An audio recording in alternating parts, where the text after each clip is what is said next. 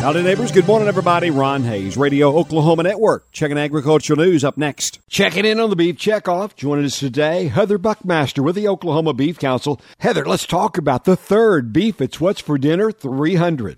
Absolutely. For the third year in a row, the Beef Checkoff will be back at the Daytona International Speedway to sponsor the season opening race for NASCAR Xfinity Series, the Beef It's What's for Dinner 300. The race is scheduled to kick off the season on Saturday, February 18th at the Daytona International Speedway, the day before the 65th annual Daytona 500. The race has given beef farmers and ranchers the perfect platform to reach consumers and share the story of beef. It's a wonderful way to celebrate beef at one of the most famous racetracks in the country. In addition to the race name, the Beef It's What's for Dinner brand will appear throughout the Daytona International Speedway and in Victory Lane. For race fans and beef fans not attending the race, beef will be promoted on national radio ads and national broadcasts on Fox Sports 1. Thanks, Heather. Stay up to speed with race day related news and tailgating recipes by following Beef It's What's for Dinner social media channels. Let's go racing. Our 2023 Cattle Industry Convention coverage is being powered by Performance Ranch, part of Zoetis, and by Farm Data Services out of Stillwater.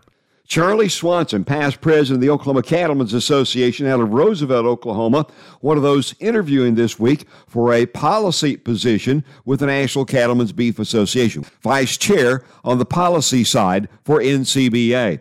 He says during the interview process, he emphasized the importance of NCBA being in Washington pushing back on issues important to the cattle industry. Well, there are two or three, plus about 20 others behind that that are vitally important to us. Uh, one of them is our government issues that affect us daily and how that we have to deal with policies that come up from legislation that was put out by the Senate and the House is interpreted by the USDA, the EPA, all of those agencies come down on us with, with regulations that affect the way we operate daily. In addition to that, we have other organizations like the HSUS, PETA, that come in and try to impose emotional policies on us that are not really scientifically based. We'll know later this week if Charlie Swanson was selected to be a part of that volunteer leadership team. Meanwhile, one of those regulatory nightmares out there right now that we're battling is the waters of the U.S., WOTUS. Congressman Frank Lucas says it's all about a power grab by the Biden administration. The federal government controls water from the time the drops fall out of the heavens until they hit the ground, until they literally make it to the Atlantic Ocean or the Pacific. It is a dramatic and broad expansion or seizure, some would say, of power by the federal government we're fighting this and we continue to fight this. And it's not just how you manage your plowed fields. It's your pastures. It is it is once again the location roads, the well sites to the oil and gas industry. And from a business person's perspective, it's the water that lands in the parking lot or runs off the roof of your business or off your sidewalk. This literally would give the federal government ultimately the final say on all of that. And that too could potentially be a massive uh, seizure of property rights. So, again, we're fighting it.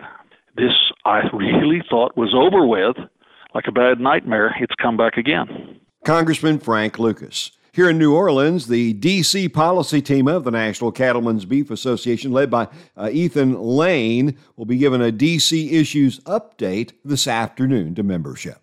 You've got farm news on Ron. Hey, cattle producers, your next Superior Video Livestock Auction coming Thursday, February 2nd. Broadcast live on Dish Network, Channel 997, and on SuperiorClickToBid.com. Starting 8 a.m. for the video auction. 37,550 head expected, 15,000 feeder steers, 9,200 feeder heifers, 8,800 wean calves, and over 4,000 beef dairy crosses. If you'd like to know the estimated time a lot will sell or to preview the video, go to SuperiorLivestock.com or give them a call 800 422 2117.